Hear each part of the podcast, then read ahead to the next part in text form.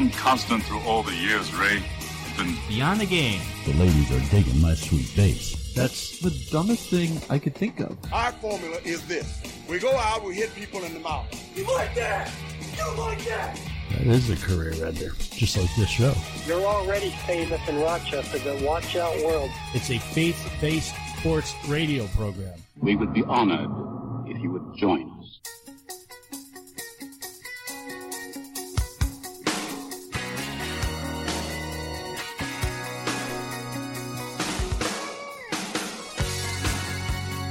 Welcome in, pull up a chair. We're glad you're able to spend a little time with us this morning. This is the Beyond the Game program. I'm Rick Benson, along with Zach Barletta.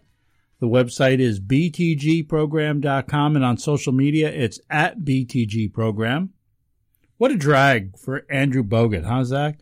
After being courted by a number of teams after his release from Dallas, Bogut ends up signing with the Cleveland Cavaliers, taking a little less money, probably going to get a little less playing time. Cavs being a team he played against last season in the NBA Finals as a member of the Golden State Warriors. Got a huge ovation when he took the floor for the first time, just 36 seconds left in the first quarter. But unfortunately, things didn't go according to plan, and Bogut's season with the Cavaliers lasted less than 60 seconds. Broke his left leg. LeBron James said he knew immediately that Bogut's injury was serious, saying that I heard it break. I heard it crack. I mean, Oh, that's gross. yeah, this poor guy can't catch a break of late. Bogut had also injured his knee in game five of the finals last year, then hurt his other knee back in December while playing with Dallas. His injury and the sickening sound was said to have sent just a kind of that awkward chill through the crowd. I know you've seen video of ugly injuries, but have, have you ever been there live and actually heard that sound firsthand? I haven't. I'm so thankful that I haven't because that just seems like something you would hear in your nightmares. it's it's awful. I remember when I was younger, I was probably 18, 19. I grew, you know, I grew up in the Catskills. We're playing in a softball league in the tri-state area. We had teams from New Jersey, Pennsylvania, New York, and we were out in Pennsylvania for a game. But this guy on the other team, I'm playing second base. Guy hits a ball to right field. He rounds first, and I'm I'm waiting for the throw coming in from right field. I could hear as my back is turned to him as he's rounding first this this horrific snap, Oh, and then his scream of pain as he's laying there. I remember this is church league softball, yeah. and I'm not sure what to do as the ball comes in because my man is off the bag. So You have to tag him. Did. You have and to. I, and years later, I still feel bad you about feel it like because the I worst kind of person in the world, but you got to make the out. I kind of slid up to the man and, and just kind of put the glove on him, and the umpire was right there. He called him out, like, hey man, sorry you shattered your femur. I got to tag you. "Yeah, what do you do?" Yeah. And it was just, it. but it was a horrific sound, and oh man, I'll I'll never forget it. I can st- I can still hear that sound. But you know what? Andrew Bogut's going to get a championship ring for that 60 seconds, so it'll turn out all right in the end. Yeah, and you know he was going back and forth with him. I go, he had a choice of teams that he could sign with, and ended up picking Cleveland. Like I said, probably less playing time, certainly less money. Coming up later today on the program, we got a lot of stuff to get to. Amar'e Stoudemire has gone from the NBA. He's gone from sports sections of the nation's newspaper, but he's obviously not forgotten. Whether he was serious or joking, he made some fairly unfortunate comments recently, and we'll talk more about that on today's program. We're only a week or two away from our season predictions for this year's Major League Baseball season, but before we'll do that, we're going to take a look at the over under on the number of wins for a few teams and see if our in house statistician, Zach Barletta, see if he agrees with the experts. Zach also has a new list of shenanigan statements. We'll tell you what it was that we liked this week. That's all coming up a bit later on. This is the Beyond the Game program.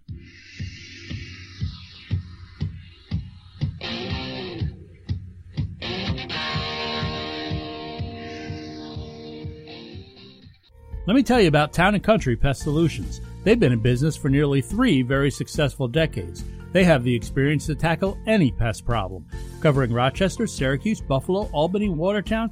Any place that could pick up this radio station is somewhere Town and Country Pest Solutions takes on pests and critters of all kinds. Town and Country's technicians are friendly, professional, and most importantly, they're knowledgeable. bees, wasps, roaches, ants, bats, mice, call Town and Country. Even raccoons or larger animals, call Town and Country. Have a bed bug problem or just want to check and make sure that you don't have a bed bug problem? Call Town and Country. Early detection is key when it comes to bed bugs, so if you suspect a potential problem, call Town and Country Pest Solutions today. Town and Country's success rate and their guarantee are both well above industry average. Call Town Country Pest Solutions today, 585 426 5024. That's 585 426 5024. And let their team of professionals handle whatever pest problem you may have. Or visit them online, townandcountrysolutions.com. Town and Country Pest Solutions, fearing nothing but God. It's here. Ram Sports Network, Christian Sports Television. That's right, Christian Sports Television. Ram Sports Network is the first Christian sports TV channel with programming from Pee Wee to the pros, games, events, sports talk, fitness and nutrition, sports missions, Western sports, and sports ministry. We're spreading the gospel through sports. Watch us now at ramsportsnetwork.com or find us on the Roku channel store. Ram Sports Network. More than a game.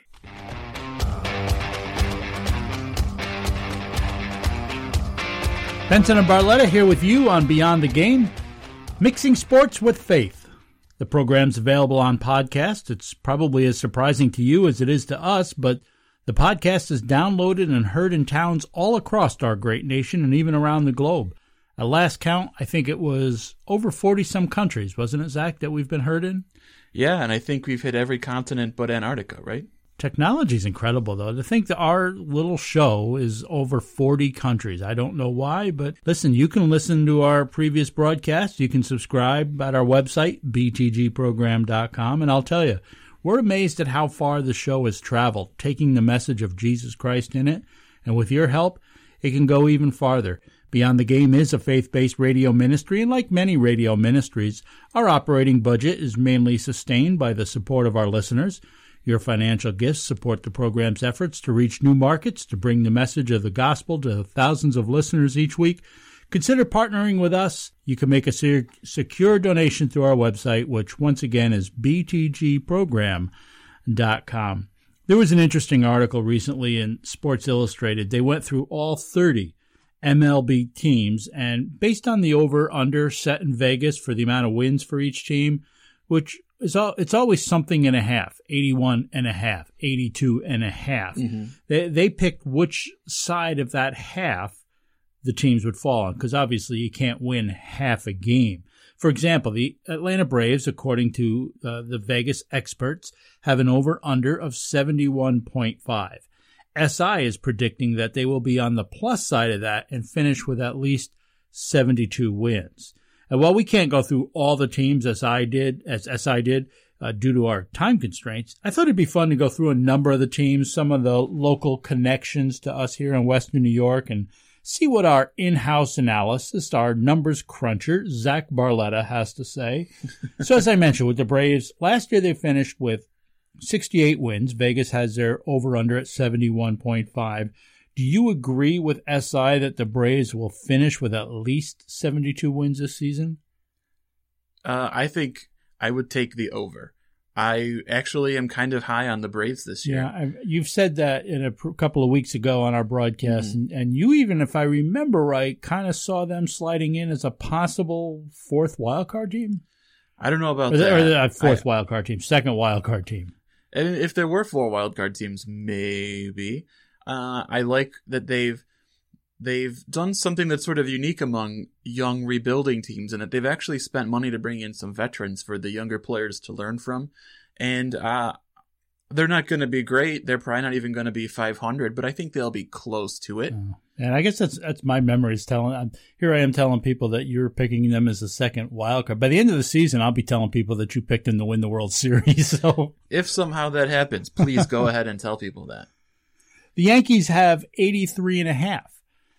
SI is saying they will finish above their over under, which would mean they're going to win at least 84 games, which is pretty close to 500. Mm-hmm. What do you think? I'm I'm taking the over on the Yankees as well. Um, as someone who watches a lot of the Yankees, I'm more familiar with them than any of these other teams, and I really like the young pieces. And we've seen several other teams sort of hit that mark a year early. The Astros did it, the Cubs did it. And I look at a, a, lot of these young pieces that the Yankees have, like Greg Bird, who was just recently leading the spring in home runs. And I really, I, I feel good about it. And I think that the, uh, it's dependent on the pitching staying healthy. But I mean, every team can say that. So I'm I'm higher on the Yankees, and I think that they will be I, well. I, I think that. everything could every team could say that. I, I, think with the Yankees, it's even more of a concern their pitching mm-hmm. staff. Um, but so far in the spring, and what are we two weeks into it? They, right. they, look good, but again, it's spring training. I'm I'm not convinced that they'll be over, but you're the expert, so we'll, we'll keep this with you. So you got the Yankees finishing over, you got the Braves finishing over, the Mets last year won 87 ball games. The, uh, the, the Vegas has them picked at 90.5 for an over under. What do you say? Uh, I think I'm going to go slightly under. I um, they're another team that's dependent on their pitching, but their team actually has very recently had a lot of pitching injuries. Um, I don't know about the lineup. There's some good bats. There's some some not so great spots in that lineup. So I, they'll be good. They'll probably be in the playoff hunt right up until the end, but I don't see them winning 90. Okay, so actually, on the two New York teams, SI disagrees with you. They're saying the Mets are going to finish over the 90.5 over under, and they're saying the Yankees underneath that, they're 83.5. What about the Toronto Blue Jays? Not all that far from us here in Rochester. Uh, 85.5 is their over under. They won 89 ball games last year. What do you think? I'm going to take the over on the Blue Jays. Uh, a lot of Again, people separating lot, from SI. A lot of people are down on the Blue Jays because of Edwin Encarnacion leaving, and I'm one of them. But people, I think, forget that they did sign Kendrys Morales, who, when he's healthy for a full season, has 30 home run, 90 RBI type of power. We've seen veteran hitters like that that go to the Blue Jays get new life in their careers, and they've got. Well, some... they got Justin Smoak too. That if he can be one of those guys that puts yeah. it together Mm-hmm. I mean, he's nothing special, but he's you know at least a league average player. Uh, they've got a decent young pitching staff led by Aaron Sanchez, and uh, I don't I know I think people are prematurely writing off the Blue Jays. The Red Sox are 91 and a half. Last year they won 93 games. What do you think about will they finish above or or will they finish below that 91 and a half? I think that's in the right range. It's going to be pretty close to that, whatever it is. I would have definitely taken the over before David Price started feeling soreness in his elbow. I know James Andrews said it's not a Tommy John thing, he just needs rest, but now he's going to be behind schedule to start the season. We've seen a lot of times elbow pain leads eventually to worse things. So the depth in that pitching rotation between behind those two top guys, Price and Sale, is not great. So just because of the uncertainty with David Price, I'm going to go with the under, but only by a little bit. The Minnesota Twins are, we have their farm team here, the Rochester Red Wings. The over under set for them is 70.5. They only won 59 games last year. So 70.5 as an over under is a, is a great improvement. What do you think? You probably guessed this already because we talked about them not that long ago on the show, but I'm definitely taking the under. I look at this team I don't see any improvements made anywhere to equal that large improvement in the wins total. I just don't see it anywhere. We've talked about how I don't trust the Twins to not ruin their good young players. So I until I see them do it, maybe for a couple years in a row, I'm not going to trust the Twins. Yeah, and I think SI SI definitely has them going over the 70.5, but they're they're high on the young prospects of the mm-hmm. Twins and I know you're not. But I'm I just the thing that sticks out to me with the Twins is 59 wins a year ago, a 70.5 over under. That's a big jump in my opinion. Yeah, and that's that's what I'm getting at is where's the big addition that they've made that was going to bring them 11 extra wins? I just don't see it. The Baltimore Orioles, the Rochester Red Wings former parent club, mm-hmm. 84 and a half. They won 89 ball games last year. That's a tough one. I um, they're gonna score a ton of runs like they always do. That lineup is is super scary. They kept Trumbo in it, and they've added Seth Smith.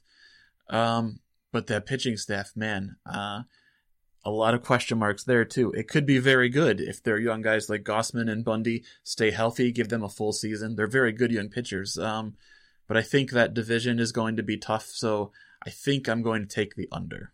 And SI would agree. I know you're big on the Houston Astros. They won 84 last year. That seems pretty low for them. I'll save you some time. Whatever it says, I'm taking the over. I am huge on 87 the Astros. and a half. And uh, 84, they ran into some, I, I guess, issues last year because I think they're a much better team than an 84 win team. So even an 87 and a half, I would agree with you. I, I'm going I would go over in that situation. They're going to be in the 90s. I mean, they get to play the Angels how many times a year? They're they're going to be in the 90s some odd wins. Yeah. What did they say? Let me find them here in this magazine. Houston, Houston. Start, still starts with an H, right? Yeah. I mean, this is a team we talked about Yeah, what they the- say they say over than the 87 and a we talked too. about what did the Twins add to equal a jump in wins. Well, the Astros. I mean, Carlos Beltran, Brian McCann. Um, they're just there's tangible. You can see lineup improvements that they've made. I I think that's a, a 87 wins seems awfully awfully low. Yeah, I agree. But, you know, so often these guys in Vegas have it right Mm-hmm. amazingly. That's why they're there. That's why there's so much money, I guess, out there. What do I know? But it seems low to me, and I, I agree with you. I think the Twins are high. The Texas Rangers are 85 and a half. They won 95 ball games last year. That's 10 less. Well, it's nine and a half less. So what do you say, over or under? I'm going to take the over. Uh, again, just like I didn't see any any changes that would make a jump in wins for the Twins, I don't see any changes that would make a drastic dip in wins for the Rangers. I think they're a good team, a lot of young players that got part-time jobs last year that are ready to step into full-time jobs this year. I am I'm big on the Rangers. I think whoever wins the AL West, it's going to go through the state of Texas. Let's just do a couple more. Um, the Cleveland Indians, winners of 94 ball games last year. Their over under is pretty much right there, 93.5. So, um, do you think they'll finish above or below?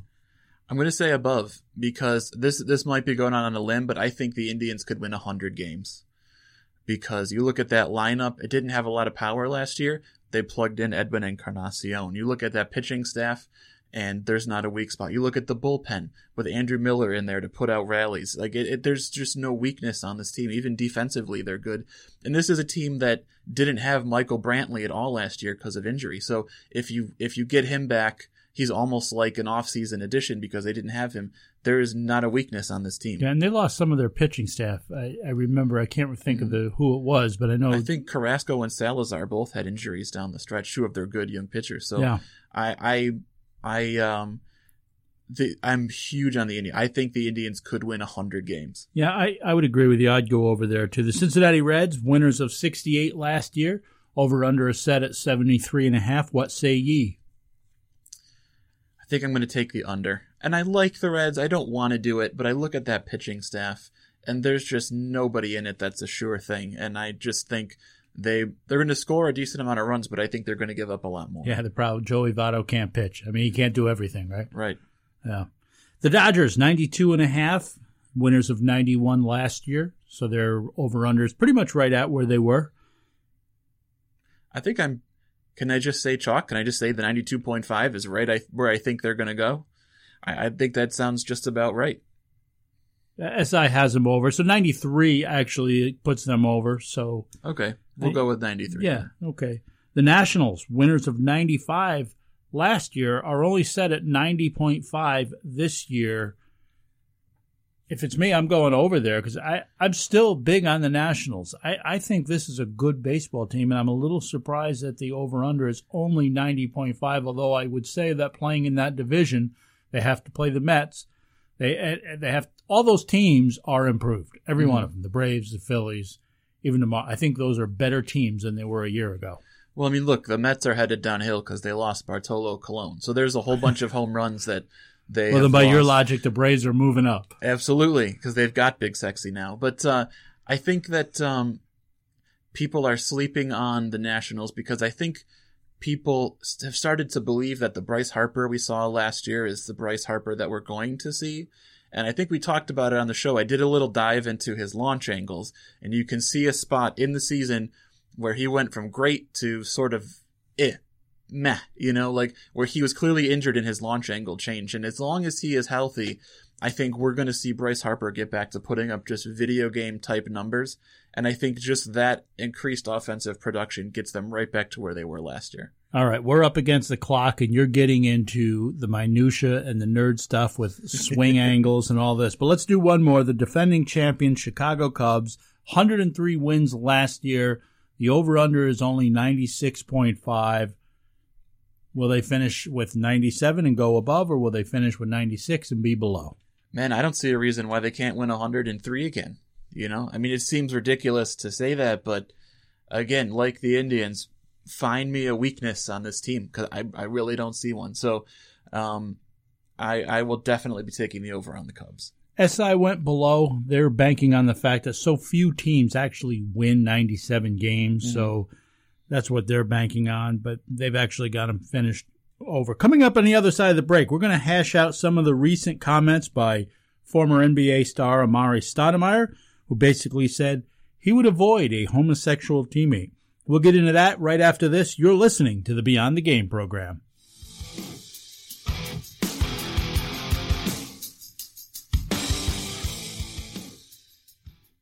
Let's take a look at the Red Hawks report for this week, March 11th, 2017.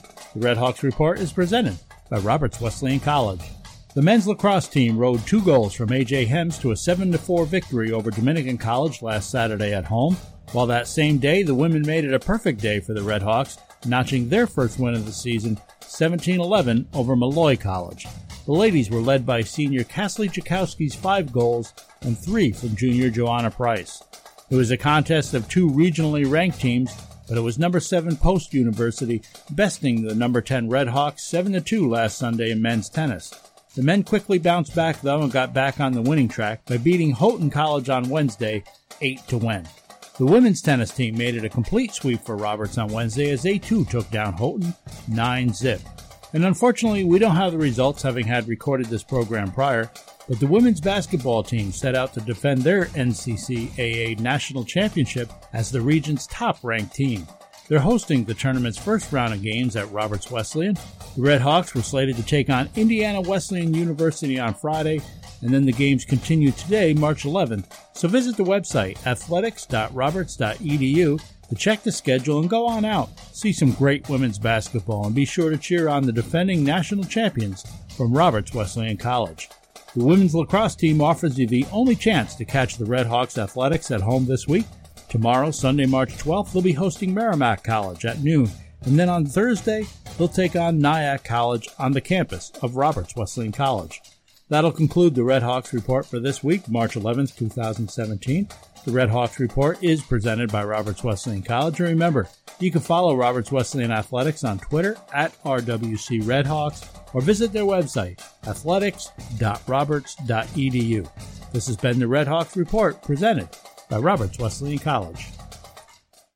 Do you know an athlete whose participation in athletics is vital to their college choice? Then consider telling them about Roberts Wesleyan College. Hi, I'm Dr. Deana Porterfield, president of Roberts. We field 17 varsity sports and offer the only NCAA D2 program in Greater Rochester. Our teams have won six conference titles and reached three NCAA national championship appearances. Help the athlete you know to take their game to the next level. Visit roberts.edu. Beyond the Game, talking sports from a different point of view, highlighting the stories and the people of faith. It's not a faith program that includes sports, it's a sports talk show rooted in faith based principles. Welcome back to the show, recording in the BTG studios in Rochester, New York. Here's your host, Rick Benson.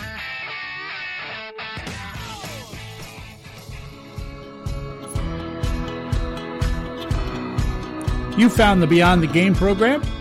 Rick Benson and Zach Barletta recording from Rochester, New York. BTG program or at BTG program. If you followed the news, you're probably relieved to know Rochester's still here. It did not get blown away. Not all of it, anyways. And that that wind was something. We lost our power for over 24 hours, which mm-hmm. I know I'm whining about.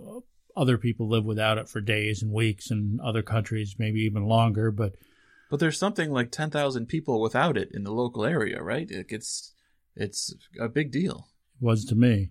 Amar'e Stoudemire doesn't play in the NBA any longer, though he is still a professional basketball player. The six time NBA All Star currently playing in Israel, a team called Hapoel Jerusalem. And I don't know if I pronounced that right. I'm pretty sure I pronounced the Jerusalem part right, but I think so. I think uh, you nailed it. Hapoel, I, I don't know. Happens to be a team which, by the way, he co-owns, and he helped lead to the Israeli Basketball League title last year. Stoudemire has been exploring his Jewish heritage for some time. He is a Hebrew through his mother.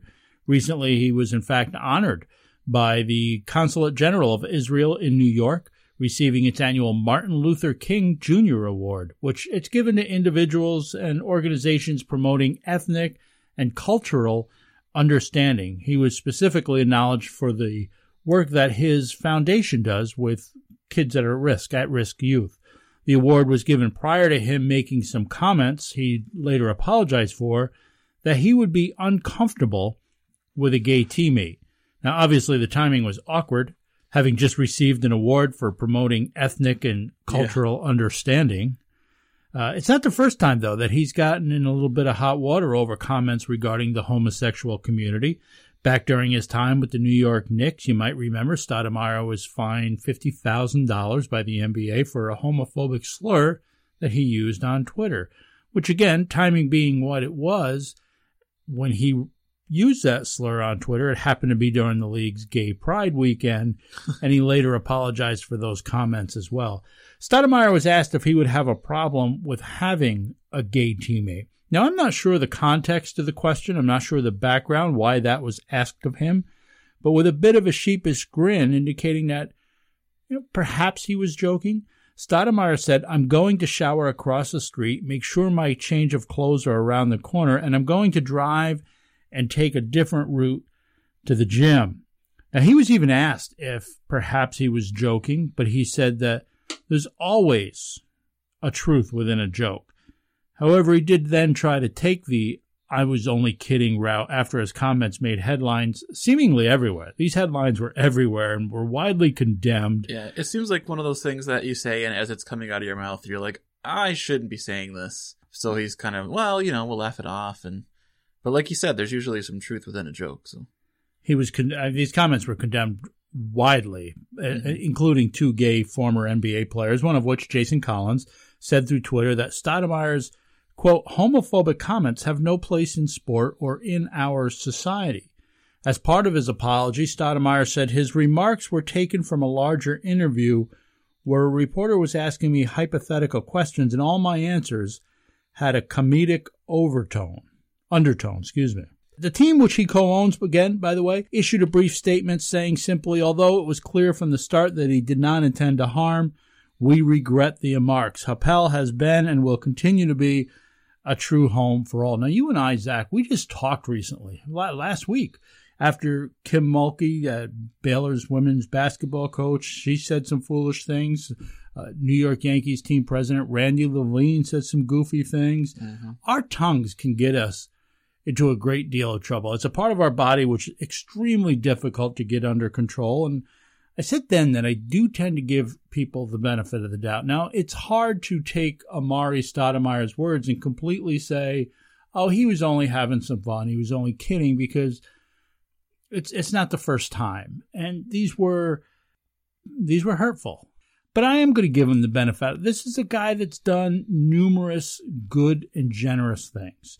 Uh, he's he's a community minded guy. His foolish comments, which which I think were made in jest, but maybe there was some uh, what would you say, some reality to it. There was some some Mm-hmm. he was serious in some regards, but he played it off as foolish. I, I don't think that should minimize the good things that he's done. Again, I like I said, I, I tend to give people the benefit of the doubt, but said in jest or not, these were foolish things to say. These were hurtful things to say. I mean, if he truly feels that he would avoid a gay teammate, and follow me through on this, I sort of applaud his honesty in mm-hmm. some ways. I suspect that there's a great many number of people who feel that way, but they're more aware of what is politically correct and, and not politically correct to say. And mm-hmm. I actually think by stating how he feels that perhaps that can open a door for a dialogue, which could help such a person like him learn and maybe change their opinion. It's an awful thing. It's an awful thing to be rejected, ignored, disregarded, regardless mm. of the reason, it's hurtful. It hurts. Now, I want to be very careful in saying that I believe that the Bible teaches that homosexuality is a sin.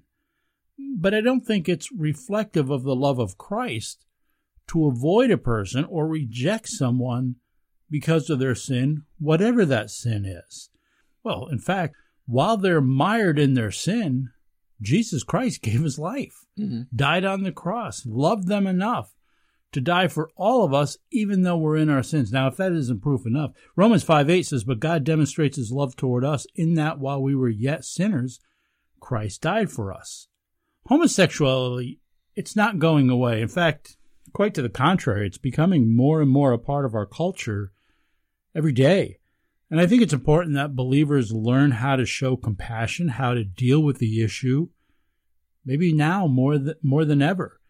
But this is a this show, this program is a poor forum to discuss that. It's a it, we don't have the time to get into that thoroughly and or maybe even fairly uh, to go through all the Bible's teachings on homosexuality. But I am convinced that it does indeed teach it that it is a sin. But I want to make this more of a discussion on dealing with people, sinful people, and not about any sin in particular. People in general, and Christians in particular, in my opinion, seem to have an unfair view of homosexuality. I would ask this why are you less outraged? Why are you less offended by some sins than others? Why does homosexuality cause some to become unglued but lying or cheating, cheating doesn't seem to bother him that much. It seems mm easier to deal with. And like I say, this is why I don't want to make this about the one sin because, you know, all these sins are sinful. All these sins were enough to put Christ on the cross. Could the fact that lying and cheating be easier for some to deal with be indicative that that perhaps could be their hidden sin? Do you think? Or perhaps that it's, you know, somebody could easily see themselves involved in lying or cheating, but don't picture themselves involved in homosexuality. And then you ask, well, what about gluttony? What about adultery, sex outside of marriage, addiction, all these things that we tend to be able to say, oh, I have a little more compassion, a little understanding, but not so much for homosexuality. Now, perhaps these things don't trip you up. My point is simply this regardless of a sin, where is your compassion for the person, mm-hmm. for yeah. people? The church ought to be where people can turn for love, understanding, kindness. And I'm not at all suggesting that believers overlook sin or simply not deal with it. Heck, we do that too much now with sins, you know, alcoholism, sexual immorality. Some want to teach, though, that uh, Christians should have no part with sinful people. And that's absurd. And it's not at all, in fact, what the Bible teaches. Within the church at Corinth, there was a man who was involved with his father's wife. And rather than discipline the man, the church actually embraced him, patted themselves on the back for how tolerant they were. 1 Corinthians chapter 5 verse 9 through 11 I wrote you in my letter not to associate with immoral people. I did not at all mean with the immoral people of this world or with the covetous and swindlers or with idolaters for then you would have to go out of this world. What Paul is saying is if you're going to avoid sinful people, you got to get off planet Earth because you're not going to mm-hmm. be able to do it. But then he says in verse 11, but actually I wrote to you not to associate with any so-called brother if he is an immoral person or covetous or an idolater or a reviler or a drunkard or a swindler, not even to eat with such a one. That's church discipline. That's, that's saying, listen, brother in Christ, I love you enough that um, look, until you get yourself right, I'm going to disassociate with you some. When you want to help, when you really want to help yourself, come see me and I will help you. But as long as you're going to enjoy your sin, as long as you're going to stay in that sin and choose that sin, well, then you do your thing and, and I'll be right here waiting. The Christian should not isolate himself from the unsaved, but should interact with them in a way that the gospel of Jesus Christ is clearly seen. And hiding from or avoiding a gay teammate is not bad. Now, I get it. The locker room is another matter. That's a difficult subject. That's a tough one to, to mm-hmm. address.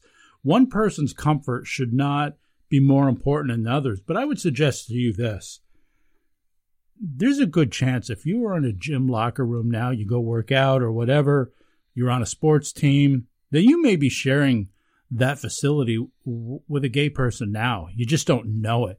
Do you think that that person's going to attack you? I mean, what do you think is going to happen? And, and forgive me, I don't mean to make light of it. And, and you know, but if you're uncomfortable, discuss it openly. Openly, discuss it lovingly. If you're avoiding someone that you know is gay, then you've already cleared the first hurdle, in that you know the person's gay. So instead of rejecting that person, explain to them that you're not comfortable and you're not comfortable changing. I wouldn't be comfortable changing in a room with women. I'm not comfortable changing in a room with somebody of who's attracted to my gender. Mm-hmm. Go to them and explain that to them. Perhaps you, an open-eyed dialogue. Maybe that educates you. Maybe that educates them. At minimum, it'll establish that you care. It'll minimum that you view them as a human being. You know, not mm-hmm. just somebody to be rejected. When we come to faith in Jesus, there are many things that we can uh, no longer do. For uh, Ephesians chapter 4 goes through some of these, uh, starting verse 17 and 18. So, uh, so this I say and affirm together with the Lord that you walk no longer just as the Gentiles also walk in the futility of their mind, being darkened in their understanding, excluding from the life of God because of the ignorance that is in them because of the hardness of their heart. And for, for time's sake, let's skip down to verse 22 and 24. He says that in reference to your former manner of life, that you will lay aside the old self, which is being corrupted in accordance with the lusts of deceit, and that you be renewed in the spirit of your mind and put on the new self, which is in the likeness of God and has been created in righteousness and holiness of the truth. We're to put away the old things. When we become faith in Christ, we embrace a new person. Know this I, the Bible teaches homosexuality is a sin, but so is anger, so is lust, so is greed, so is gossip, things that many believers that involve themselves with. In fact, few Christians I know would would not would refuse to associate. Very few people I know who are believers would refuse to associate with somebody because of their lust or their greed or because they're a gossiper or because they're prone to get angry. Mm-hmm. So why would you avoid an association with a homosexual?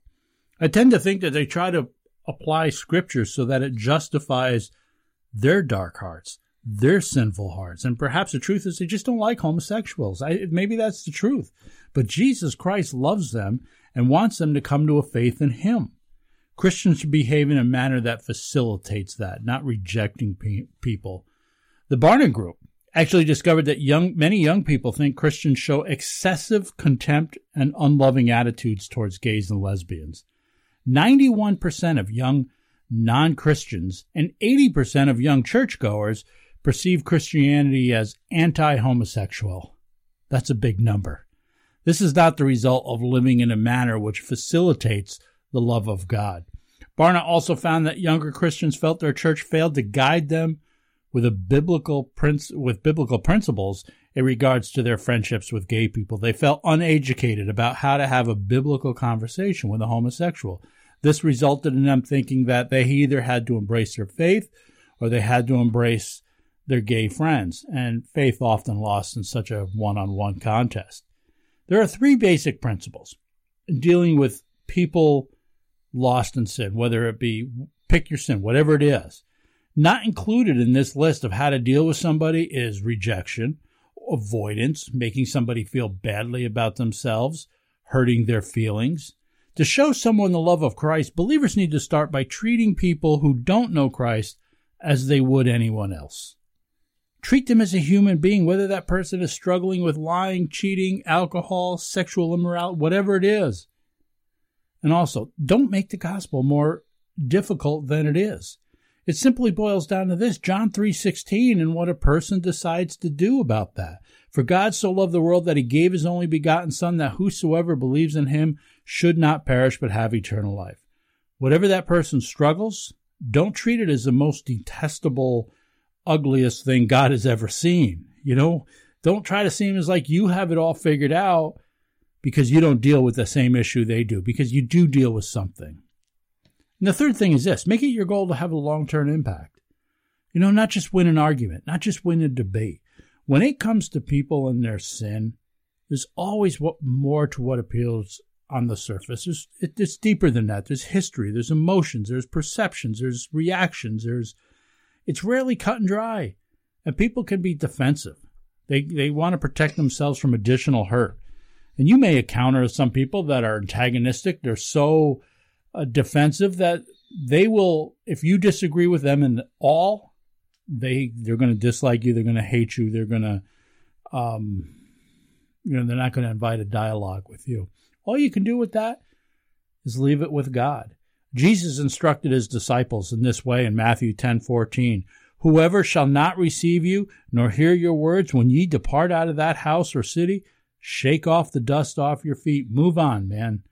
You know, leave it to God. It's your job to love people. It's your job to point them to the cross. The rest is up to God. He gave them the freedom, just like He gave you or I, to choose for themselves. There's nothing we can do to change that. He did the hard part. Now it's up to them to believe or not. For God so loved the world that he gave his only begotten Son, that whosoever believes in him should not perish, but have everlasting life. What do you do with that? There's a consequence for not accepting the gospel. The Bible calls it hell. But God gave us all a choice. And people can accept his plan of salvation, or they can try to do it on their own. And my prayer, which I'm sure is yours, Zach, that people will choose to believe that they cannot that they can't reconcile the, price, the, the debt of their sin while still carrying the weight of their sin. They'll need to recognize that they need Jesus, and that's my prayer. For the Son of Man is come to seek and to save that which was lost, Luke 19:10 says. My prayer is that once you believe that you will call out to God admitting your sin to him, that you will repent of those sins and that you will ask him to forgive you and to save you. Closing out this segment, Romans 9 and 10 says if you confess with your mouth that Jesus is Lord and believe in your heart that God raised him from the dead, you will be saved. For with the heart one believes and is justified, and with the mouth one confesses and is saved. I'm Rick Benson. So glad you're with us. This is the Beyond the Game program.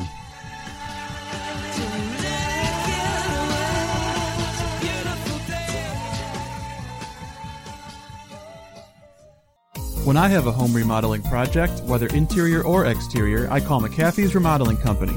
Family owned for nearly two decades, McAfee's Remodeling Company is the name I trust. Mike McAfee put a new bathroom into my house three years ago, and I'm still getting compliments on it every time someone comes over to visit. Mike and his crew are experienced and professional, and you'll be thrilled with their work.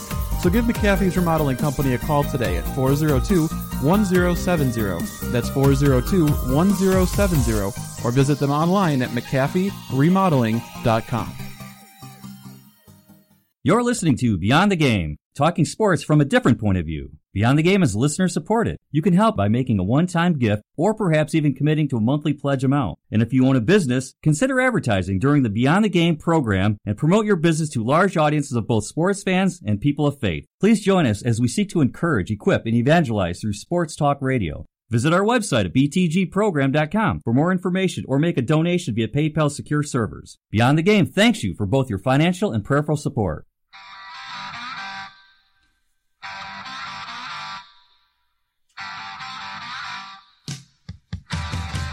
Benson and Barletta here on Beyond the Game, and you, I suppose.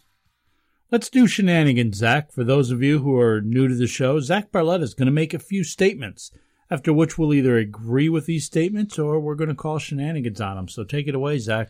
How about uh, truth or shenanigans? I just accidentally spilled Pepsi all over myself I'm in gonna the go. studio. I'm going to go with truth on that because I saw it go down. Yeah, so that's a thing that just happened. I got that going for me, which is nice. All right, on to the real questions. Steelers running back Le'Veon Bell said this weekend that Pittsburgh would have beaten the New England Patriots in the AFC title game if he hadn't been injured early in the game. Truth or shenanigans, Bell's injury was the difference in that game. Shenanigans. You know, when you say something like that, it just sounds like you're bitter. Eh, Come on. Give the Patriots credit that they were due. They were clearly the superior team. I mean, I, I guess although what what is this guy going to say? I suppose he could have tipped his cap to the Patriots, but he goes through the entire season as I'm you know I'm rebuking myself as I think about it. It does sound like he's bitter, but then mm-hmm. again, the guy goes through the entire season with his teammates, believing they have what it takes to win it all. So, I, I guess it, in a sense, I guess he does believe that, but. I'm going to say shenanigans. It wouldn't make a difference. Um, the score was 36 to 17. It's not like it was all that close where Right. a play here or there would have made the difference. So, no, um, he can believe what he wants, but his injury was not the difference in the game. Yeah, I agree um, with what you said. Not that his injury was a difference in the game. I call shenanigans on his statement. You know, while I admire the competitor in him that wants to believe this, I lost by 19 points. You know, Le'Veon Bell himself is not going to put up 19 points. And while I would much rather have seen them win that game than the Patriots, that they were just outmatched, and sometimes that happens in football. So I say shenanigans. Cowboys owner Jerry Jones says he doesn't believe that Tony Romo would sign with one of the Cowboys' rivals because, quote, we have that kind of relationship. Truth or shenanigans, Romo would spurn a team like the Redskins out of loyalty to Jerry Jones. Why don't you answer this one first? What do you think? I say shenanigans. You go where the money is. You go where you have money and a chance to win. And if that's the Redskins, now I'll add to that that the Redskins have so far lost two receivers to free agency and really not replaced them as of this recording. So I don't know what there is in Washington that would appeal to Tony Romo. But I think if all situations were equal, he'd go where the money is. And so uh, while it's nice for Jerry Jones to believe that, um, I think Tony Romo as an athlete and a competitor is. I don't think loyalty to his former team is going to keep him from signing anywhere. You know, I, I agree with you. I, I say shenanigans for the reasons you said. It's a business, you know, just like it's a business that the Cowboys went with Prescott this season and Mm-hmm. didn't put Romo back in there. Now, unless there's some backroom agreement that the Cowboys make with Romo to uh, to get it, to give him his release, and then no, I, I just don't see though. I mean, again, maybe there is that backroom agreement, but Romo signs wherever the money and the opportunity is greatest. You know, you mentioned the Redskins, and it just I'm sitting here thinking about it. Losing receivers, hitting Cousins with the franchise tag, who which clearly that that always confuses me because you're guaranteed to be among the top paid, but yet players are upset about it. Right. And, and I understand where they're coming from, but you're guaranteed to be among the top paid in the league. But you have to start wondering if Kirk Cousins is upset with being franchised or the direction that the team is going, because what are they doing? Well, they just fired their general manager on Thursday, so they might not know either. What was there was some story I heard about him in a bar or was making contracts in a bar and then he was missing. I I only heard bits and pieces uh, of that. He's been missing from the combine. Nobody had seen him. The Redskins weren't really saying anything, and I don't know if he ever actually showed up, but he was fired on Thursday evening. so he, I guess he doesn't have to show up now. That looks like a mess. I don't think if I was Tony Romo, I would want to go to the Redskins, but um, Anyway, we digress. Getting Yeah. back to shenanigans. Number three, the NFL recently announced that it will consider relaxing its anti celebration uh, policies. Truth or shenanigans, the NFL should get rid of all rules regarding on field celebrations. I'm going to say shenanigans, and it's probably more the way you worded the statement because you said all rules. And I would not want to see a return of Randy Moss or Terrell Owens and ridiculous use of props. I, I'd not want to see dis, distasteful displays just to be edgy. So mm-hmm. getting rid of all rules is not what I'd want to see. But you know, I would relax, see, like seeing them relax so guys can have some fun and be a little creative. That that that would be fine with me. I think it's fabulous. Every value I've ever held has been questioned, and I'm loving it. but taunting is never something that should be allowed in a game where, you know, especially football game where physicality leads to anger, leads to frustration, where taunting sends a player over the edge and, and people get going with cheap shots. So I think there are some place for rules regarding celebrations, regarding taunting, regarding props, but if a guy wants to dance in the end zone and it's entertaining, have at it.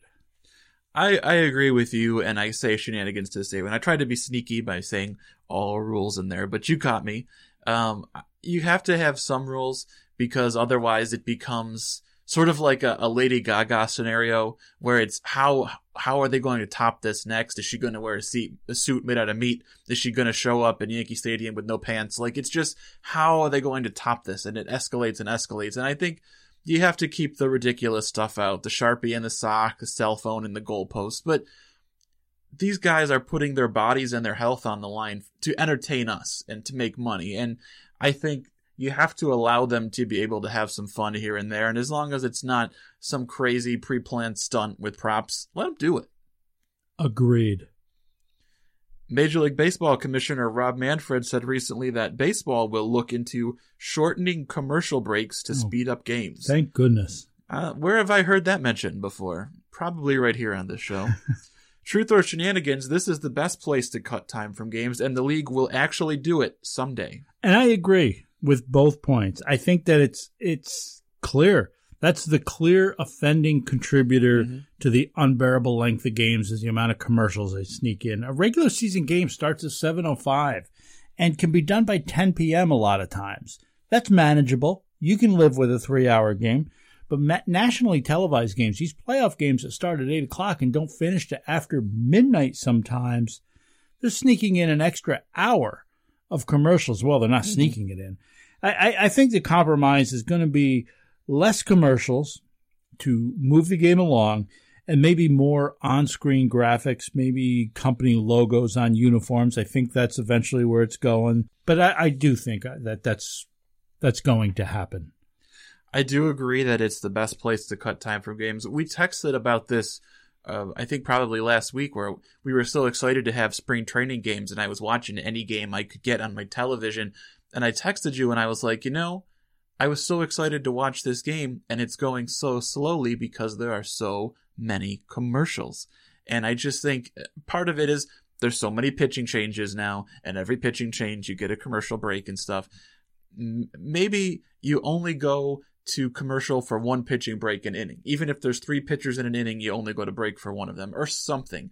But you've got to do something to keep people engaged. If you're watching five commercials every inning, it's just it's ridiculous and I can see why people think baseball is so slow and so boring. So that's the place to do it. Whether the league will actually do it, as long as it's making them money, I have a hard time seeing them take away from it. Well, you know how I feel. They think baseball's a long, drawn out game, and here I, I think I'm spending three hours in the sunshine. Who mm-hmm. cares? Mm-hmm. You know, I got a bag of peanuts and, and a and a cola or something. I'm enjoying myself. I don't care. It could take four hours, five hours. I'm sitting in the sun. And it, but I, I, understand the point. Obviously, four or five hours gets a little stretched out. Mm-hmm. But in a television broadcast, it blows my mind that you you don't think anything. You think baseball's a long drawn out game, but you don't think anything about football, which shows you a play, then shows you the same play again in slow motion. Mm-hmm. So many instant replays in football, it takes just as long. And football goes to commercial every time the ball is kicked anywhere. A field goal, a kickoff, a punt, you know, they go to a commercial break. They're just as guilty as baseball is, but for some reason, we don't think that way about football. Last but not least, a recent piece in the Hockey News called for several rule changes in the NHL to increase scoring and make the game more exciting for fans. Truth or shenanigans, the NHL needs to make some changes. What do you think, buddy? I'm sure there are probably some. Um, I think maybe a time limit on how long replays can take. Um, and I'm not the first to that that's a good point. What there. game were we watching recently? We, we, watched. I think last week in the studio we were watching a Rangers game, and they were trying to find a Ranger player off sides right before the Rangers scored what would have been an important goal. And I mean, it, what was it? Three, four, maybe five minutes. They it were. It seemed like it was going on five tablet. minutes. Just and we were talking about how oh, okay, if you've been watching it for three minutes and you can't find an offsides, then it's not offsides. And after literally three to four minutes, they found an angle that showed a barely offside skate blade, and they reversed the goal and called it no goal. But we were saying, meanwhile, the players are sitting around for four minutes. The fans are getting antsy. The the TV crew is trying to come up with things to talk about to fill the time. I think the biggest thing I would change is just if in 60 seconds you can't find a replay to change the call, then you don't change the call. Yeah, I, I say shenanigans, you know, but then again, I love hockey. I think most hockey fans are satisfied with the game. They enjoy it as it is, but I do understand that if the NHL feels the necessity to increase revenue, and I'm sure they do, that the best way to do that is to bring in new audiences. And then they may need to make some changes to engage the shorter attention spans of younger sports fans. But the reality is that I don't think hockey can ever be as popular as some of the other sports. It's just, I don't think it's ever going to be that. So it might be important for them to accept that it is what it is and cater to hockey purists. So market the game as a heritage of sorts to families. You know, we're a hockey family. Uh, I don't know if you've ever seen it. I know I've recommended it to you a number of times. The movie Mystery Alaska. The Rangers go up to Alaska and play pond hockey, but uh, Russell Crowe's the star of the, of the movie, and, and he we're a hockey town, you know, and they sort of embrace that. Well, families can do that about hockey. We're a hockey mm-hmm. family, so you're marketing the game to purists. You don't have to change a thing because you're never going to be football. You know, you're never going to reach that popularity, at least in my opinion, even if you do cater to shorter attention span, younger fan base. Mm-hmm. So why alienate your true fans in an attempt to reach people that I'm not convinced you're ever going to reach? But I agree with that. Let's take a quick break. We'll come back on the other side of the break with we'll tell you what it is we like this week. I'm Benson, he's Barletta. This is the Beyond the Game program.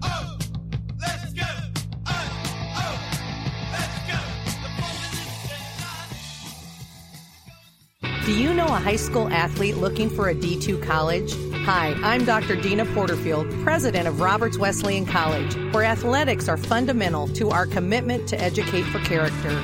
Our athletic program is strong and getting stronger every year. We offer 17 varsity sports, from lacrosse and basketball to track and field and soccer, and the only Division II athletic program in the area. Tell the young athlete in your life about Roberts. Visit roberts.edu.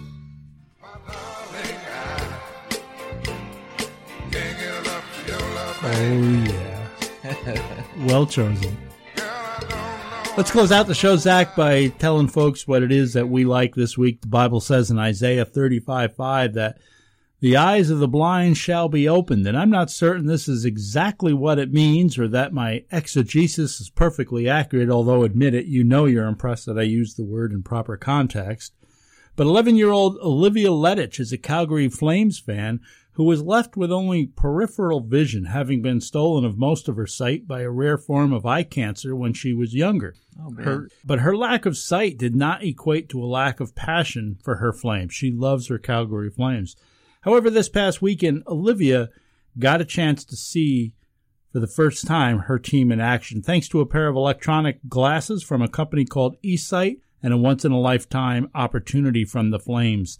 Olivia not only saw her team for the first time from the stands, who, by the way, beat my New York Islanders for their seventh straight victory, but the Flames also arranged for Olivia to hang out on the bench, be part of the pregame anthem, and visit players in the locker room after the game. The Calgary Flames and glasses manufactured by a company called eSight, which allowed 11 year old Olivia Letich to see a hockey game for the very first time, is what I like, like this that? week. Mine also involves young people interacting with athletes, and it's uh, first of all, it's the Arizona Diamondbacks players who played catch with the little kid during batting practice. Oh, I saw game. that. That saw was that. terrific. The kids out on the grassy hill in the outfield, and the players are just playing catch over the fence with them. And I'm sure, I mean, that kid's whole like year was made. You know, that had to be so much fun. And then uh, just recently this week, the Astros did something similar where some Astros pitchers brought a little kid into the bullpen and let him warm up on the bullpen mound like a big leaguer. Like how awesome that's, did that have to that's be? That's so, cool. The Astros and the Diamondbacks having fun with some kids at games was just something I really liked this week. You like that? You like that? That's a show for this week. Thanks. Thanks for listening. Thanks for joining us for a bit and hanging out. You're listening to the Beyond the Game program. I'm Rick Benson for Zach Barletta. We just want to say thanks again. Lord willing, we'll be back together again next week, right here at this same time. Be bold this week and be great, everybody.